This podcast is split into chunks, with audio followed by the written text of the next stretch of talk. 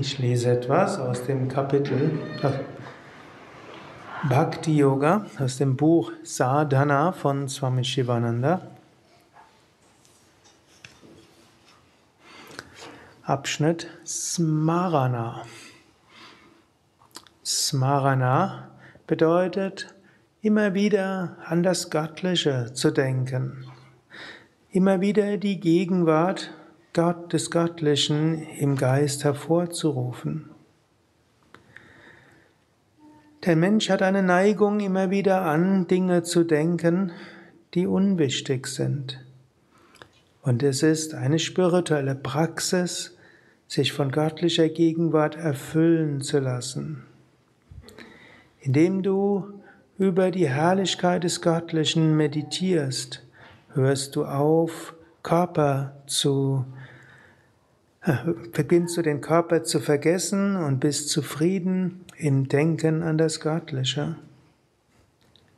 Es gibt verschiedene Hilfen, um die Gegenwart des Göttlichen hervorzurufen. Japa, die Wiederholung eines Mantras, ist eine Möglichkeit. Auch Gebet ist eine Form von Smarana. Und wenn du morgens aufwachst, dann sieh das, die Gegenwart des Göttlichen. Wann immer du an das Göttliche denkst, wird dein Geist erhoben. Denken an Gott ist so einfach und doch so schwierig. Es ist möglich, jederzeit an Gott zu denken, aber die äußeren Objekte ziehen den Geist immer wieder weg. Denke also immer wieder an das Göttliche. Lass einen machtvollen Strom von Bhakti dich erfüllen und so erfahre göttliche Gegenwart.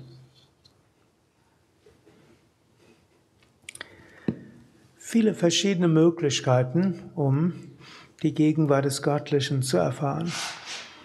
Eine Möglichkeit ist, besonders in der Schönheit der, der Welt des Wirken Gottes zu erkennen.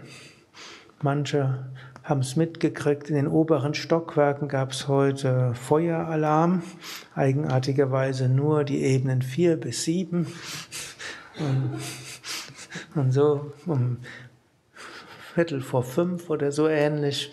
Und so waren wir alle draußen und ich bin so ein bisschen auch durch die Gegend gegangen, so 5 Uhr morgens dann die Vögel zwitschern zu hören und die Bäume und so weiter.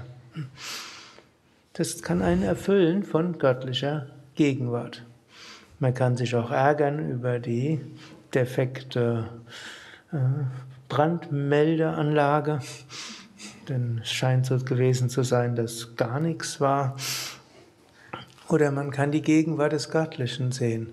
Oder man kann Mitgefühl haben mit den armen Feuerwehrleuten. Es war für die auch Pfingsten und die sind jetzt alle hierher gekommen.